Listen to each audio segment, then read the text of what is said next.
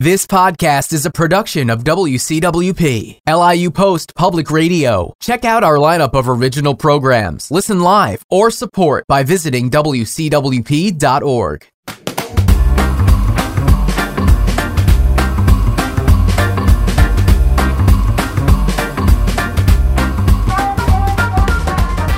Welcome to Backstage at Tilles Center. I'm Sherry Linker, Director of Communications here. And today our guest truthfully needs no introduction, and, and frankly his bio would be longer than this podcast. But coming to the Tilles Center stage this Saturday, September twenty-second at eight p.m., welcome the award-winning songwriter, composer, and pianist, Mister Neil Sedaka. Thank you so much for joining us. Thank you, Sherry. Nice of you to call. Uh, so... I have a question. How much fun is it for you to perform in your hometown neighborhood? Well, you know, I like uh, having friends and family come. Uh, they always give me support. Uh, and uh, it's like a, a two sides. I, I get a little uptight because I do the whole show for the friends and the family. And uh, it uh, it's... I'll be honest with you, it's easier when I know no one in the audience. Oh, that's funny. Because I was going to say, maybe the audience is like your friends as well. So, well, you know, I've been doing this sixty-five years, writing songs sixty-five years and singing sixty-three years. So uh, I... I've uh, I performed practically in every uh, city in the world and uh, many, many different kinds of audiences. And speaking of that, I want to read you some of the comments on our post promoting your performance. Uh, so here we go.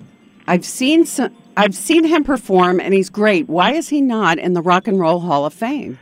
He still has an amazing voice, extremely talented, should have been inducted years ago in the Hall of Fame. His concerts rock and roll, entertaining, and oh, how he can move. He's an awesome entertainer. Neil, you're the best. Why is there such a strong element to uh, everyone wanting you to be in the Rock and Roll Hall of Fame? Well, it's very flattering, but the Rock and Roll Hall of Fame, like sex, drugs, and rock and roll, I don't fit into that category. But I certainly, I must say, deserve to be inducted as a songwriter. Uh, you know, I think I... I started at the beginning of rock and roll, and the songs were very different, and that kind of pigeonholed me. The Calendar Girls and Breaking Up Is Hard to Do's uh, were not of the um, of the type that the Rock and Roll Hall of Fame likes. Well, that's probably fair enough. But why do you think your songs and your performances resonate so much and so passionately with the audiences? Well, you know, the success never went to my head. I worked very hard for it, and um, I um, I love I love to perform. I love people. Uh, I love to share the gift that has been given to me, and uh, I think that being from the Brill Building, Sherry, we were taught to write hooks, uh, melody, uh, very uh, singable, memorable songs. So uh, I think, uh, you know, I, I touched a nerve, uh, whether it be happy songs or sad songs, I, t- I did touch the nerve. Well, I I can attest to it myself. It, you're, that's a good point, uh, just the emotion that all your songs bring up, and, and I think probably it brings people back to a time in their lives. Yeah, the nostalgia is very big. Uh, I get mostly the older people, but I do get surprisingly y- some young people who have just discovered me on YouTube or on the Internet. And uh, I even have four or five-year-olds.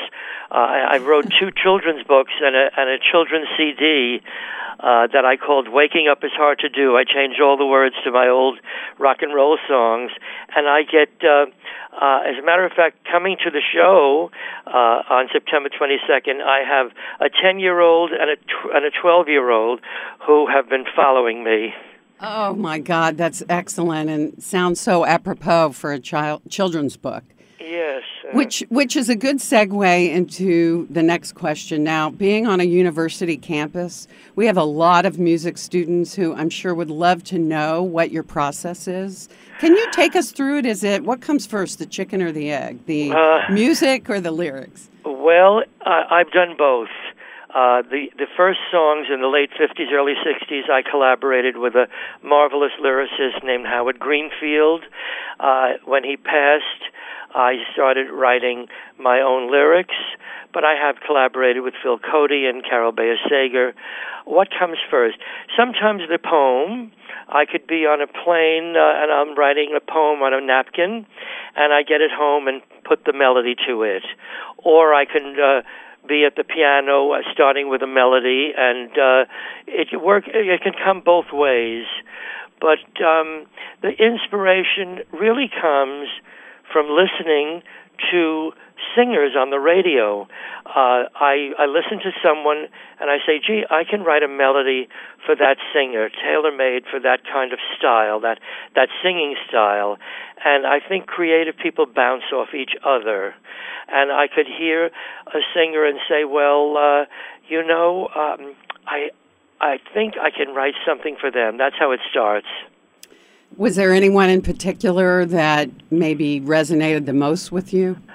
Well, I'll tell you, Love Will Keep Us Together, uh, which I wrote in the seventies. I made a record of it. Of course, it was covered by the great Captain and Tennille. We got a Grammy. Uh, that mm-hmm. was inspired by the, the sounds of Diana Ross, uh, the Beach Boys, and Al Green. And in the show, I demonstrate how I can, like a designer, take little fabrics from people, uh, mostly uh, hearing their voice, and put them all together and make it my own. Wow, that's uh, really inspiring. Now, no secret, your roots are classical. Uh, so for those students here on campus that are studying classical, what advice can you give them? Well, it's a very competitive uh, field. It's a small, uh, very uh, well-tuned uh, following. Uh, it's difficult. I started as a uh, student of the piano at the Juilliard School of Music, studied with Adele Marcus and Rosina Levine, uh, had every intention of becoming a classical pianist. Uh, I never abandoned it. I just wrote my first piano concerto called Manhattan Intermezzo, which I recorded with the London Symphony, and I, rec- I also wrote my first symphony called Joie de Vivre, Joy of Life, that was also recorded with the London Symphony, and people play it all over the world. Uh, I, I'm one of the few pop singers who can do that. Wow, I'll have to go back and uh, check that out myself. Yes, there are, there are two albums. One, my latest album, which is called I Do It for Applause. The last cut, the bonus track, is uh, my piano concerto, uh, Manhattan Intermezzo. Will you be incorporating any of that when you take uh, the Tilles Center stage? I always play a Chopin piece, yes. Even if, even if the fingers are a little verkrimpted at this age, a little uh, arthritis, I, I can still play Chopin. And it uh, it usually shocks the people. Oh, I can't wait to hear that. Uh, now, we're called Backstage at Tilles Center, and we always ask our guests about some kind of a funny backstage story. Is there anyone that you could share with us? Well, I was invited with my son and grandson backstage by Paul McCartney a couple of years ago in Las Vegas at the M G M. Uh, he uh, invited us to the show and then back to his dressing room. And uh, my grandson was about ten years old at the time, and he had Paul McCartney's pictures all over his bedroom walls. So it was a great thrill. He said, Papa, my heart is going boom, boom, boom, boom, boom. I'm so excited to meet Paul. I said, well, you know, he doesn't look like the pictures you have on your wall exactly anymore, so don't make mention of that. But it was very exciting. I was there with George Martin and Yoko Ono, and he introduced me from the audience as well. So it was a, a, a nice backstage story. Wow. See, even someone of your stature still gets excited meeting other yes. musicians. Oh, yes. I, I don't think there'll ever be another Lennon and McCartney. Uh, you know, there there have been some great young writers, but uh, I honestly think they, they, they have to go a long way to equal Lennon and McCartney. Well, you're you're pretty close, so... Thank you, Mister Neil Sedaka. It's been an honor, and thank you so much for joining us. Thank you, Sherry. I'm looking forward to the performance. Neil Sedaka gracing our stage at Tilles Center Saturday, September twenty-second at eight p.m., and a few tickets are still available. Thanks again. Thank you, dear. Have a good day. You too. Bye-bye. You've been listening to Backstage at Tilles Center on the campus of L I U Post in Brookville, Long Island.